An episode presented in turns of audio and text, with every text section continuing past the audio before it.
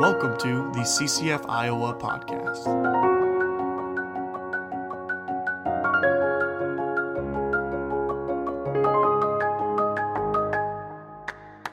Hey guys, welcome to our first segment of Real Talk. Now, what we're going to be doing, this is our typical Monday night events. It's our discussions that we have over that. And what is going to be uploaded to this podcast feed is essentially recaps of our discussions, things that we learned, things that we talked about, things that we explored together.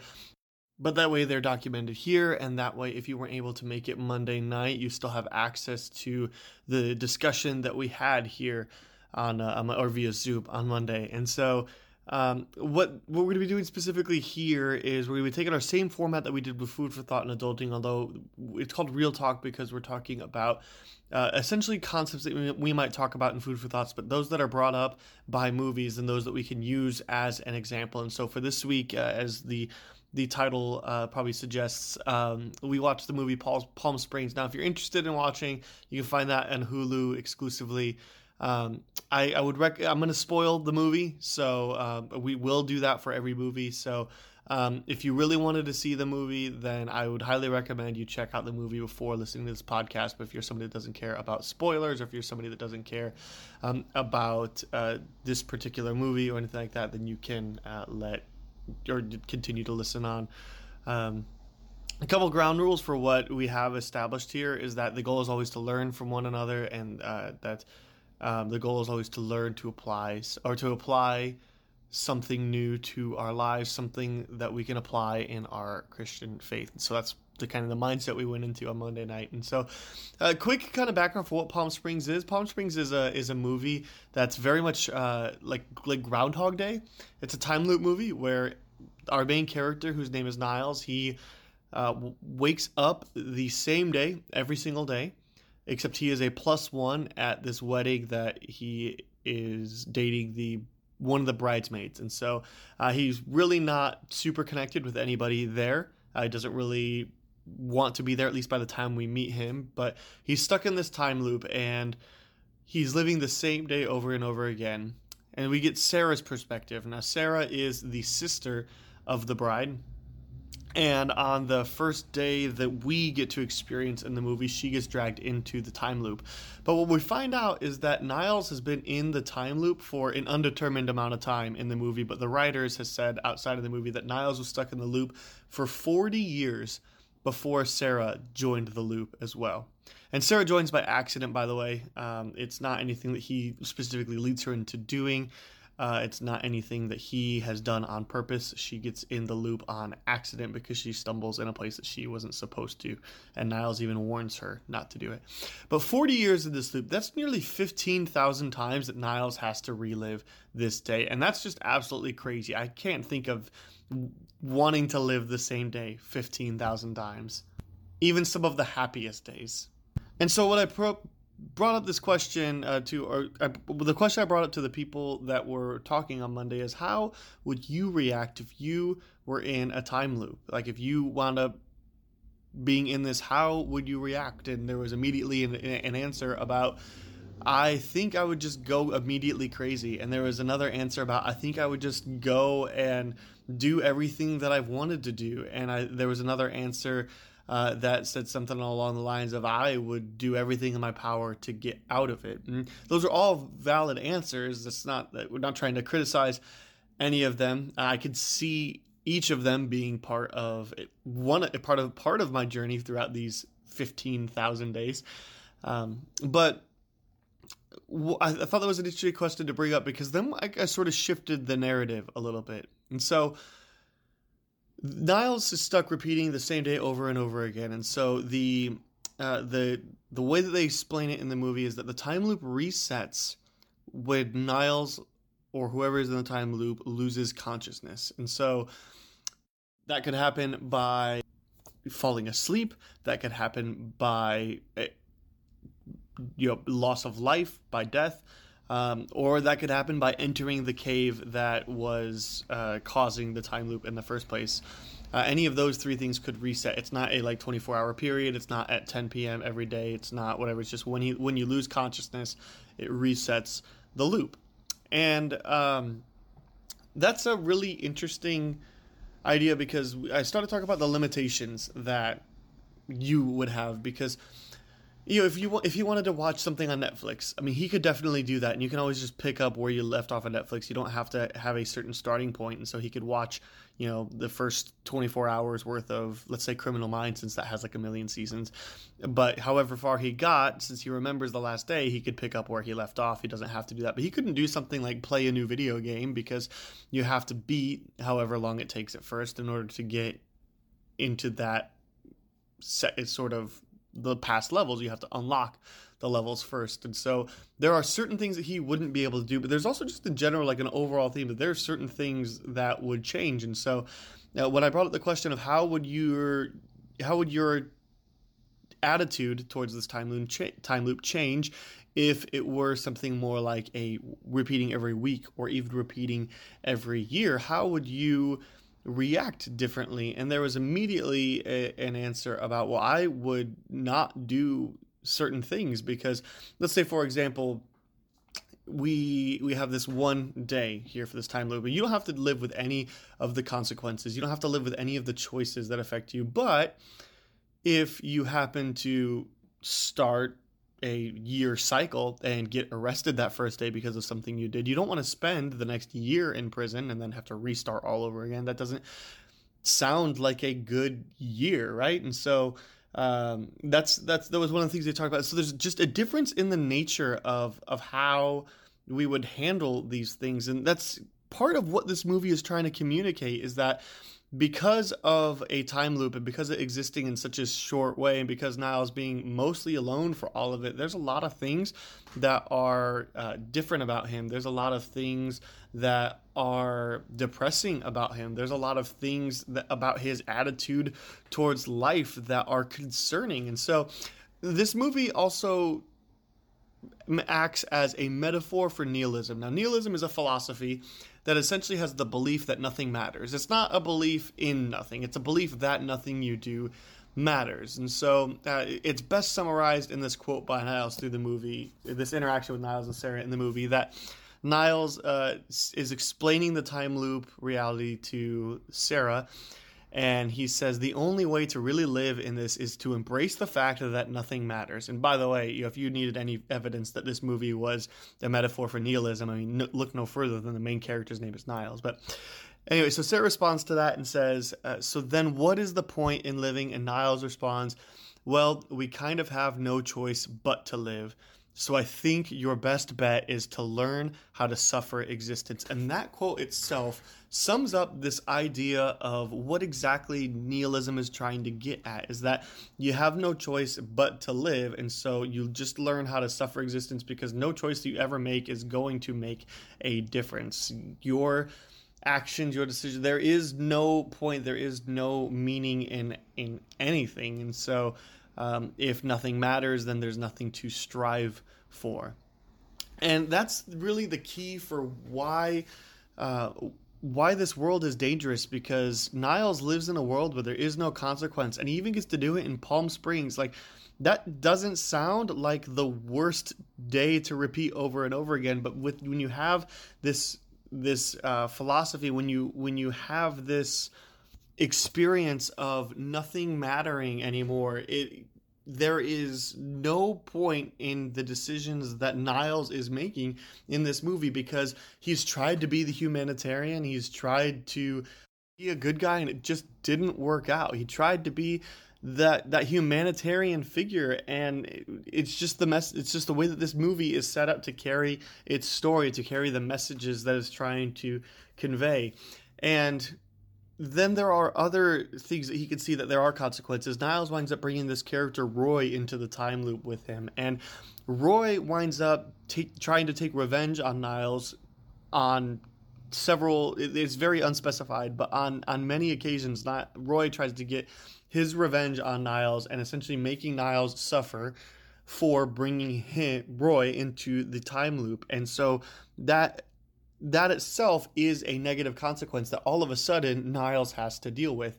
And then same thing with Sarah, who even though Niles told Sarah to stay away, he still goes in, he still tries, or she still, uh, she, he still indirectly leads her into the time loop. And so he has all of a sudden affected two different people. And there's this really heartbreaking scene where Niall, where Roy is with his family. He has two little twin girls and a son, and he's and Niles visits Roy, and they're looking in the in the lawn, and he sees his little girls, and he says, and Roy says, "I will never be able to walk little Libby down the aisle."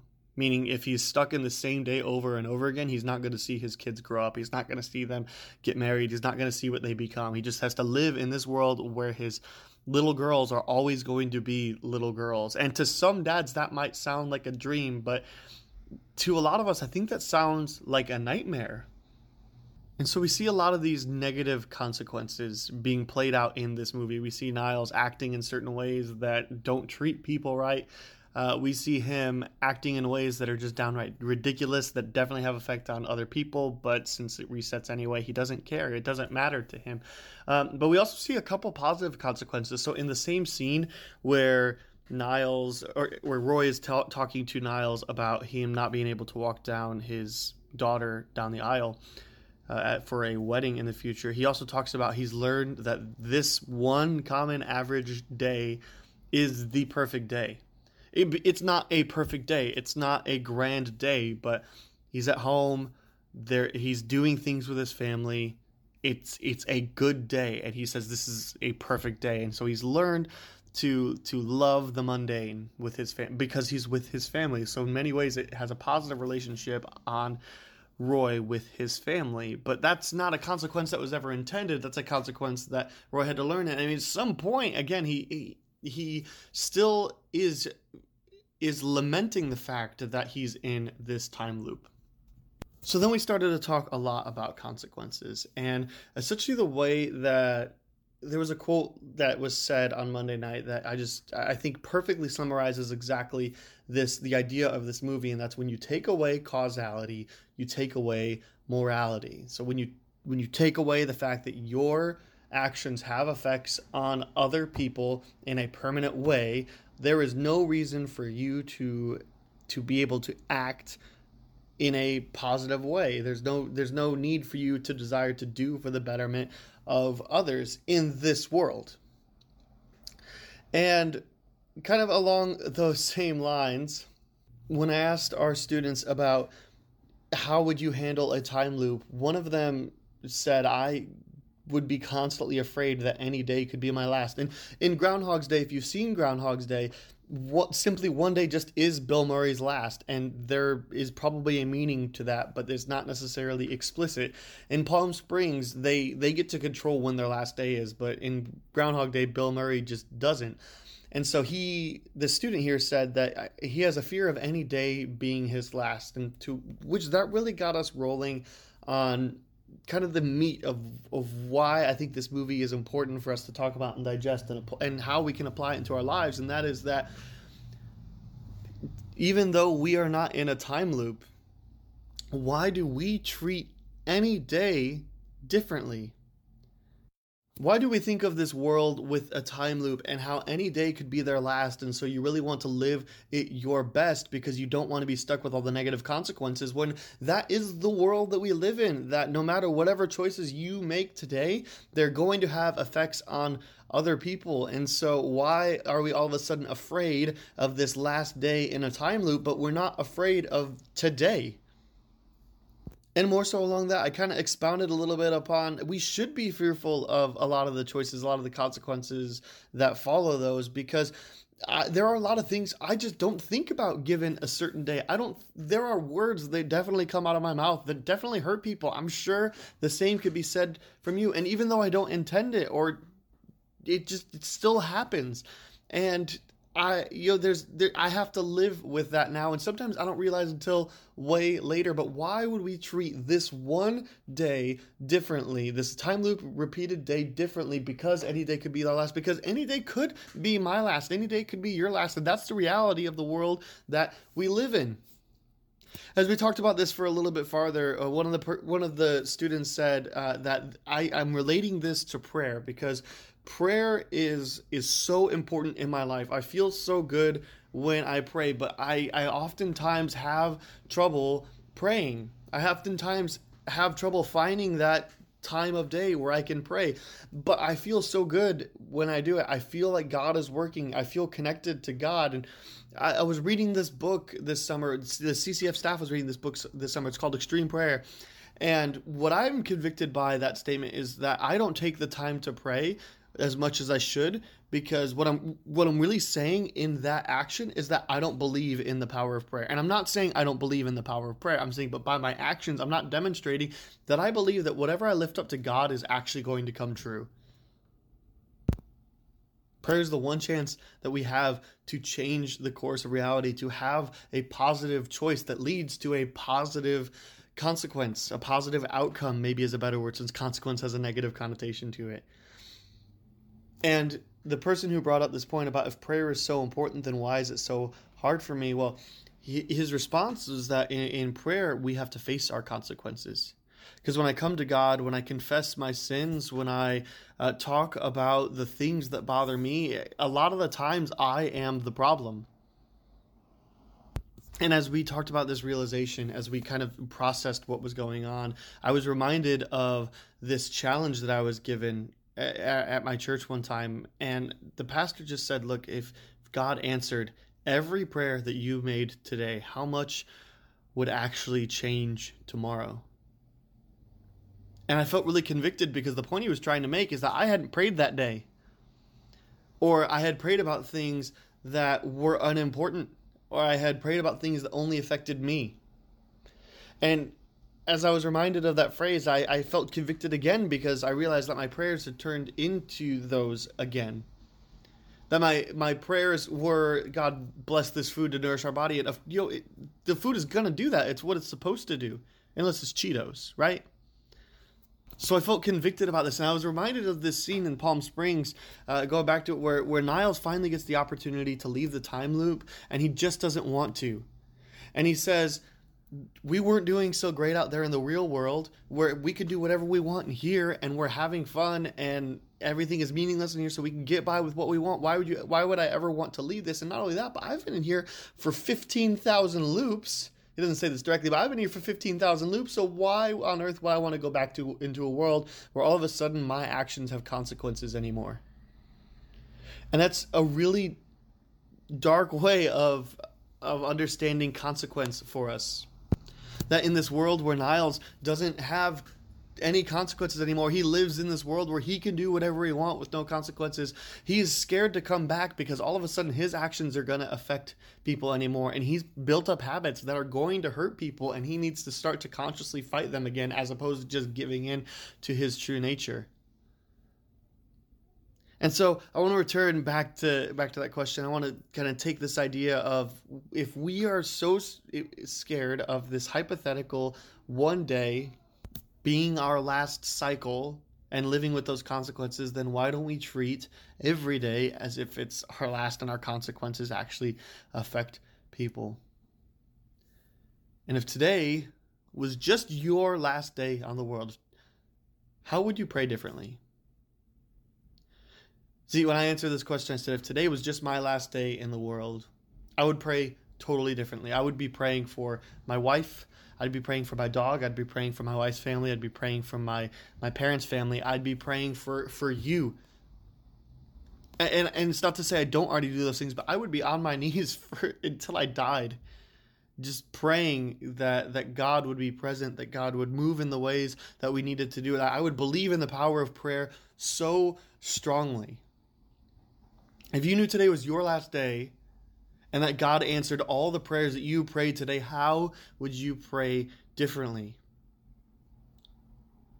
My prayers all of a sudden aren't about myself anymore because if there's nothing I can do that's going to affect myself, I want to be able to spread the most positive impact to others. I'm gonna I'm gonna tr- do my best to to pray for the the the all the hurt in this world for the people that, that are struggling with health issues, the people that are struggling with financial issues, for the people that are affected by uh, by the weather and sort of natural disasters, the people that are are currently fighting a, a California wild wildfire right now, the people that are are still cleaning up from the hurricane a couple weeks ago in Iowa, and the the people that are making important decisions so that way when I left this world there would be a better world left behind. And so that's what I, that was just a little bit of a glimpse inside my head. But if if today was your last day and God answered all of your prayers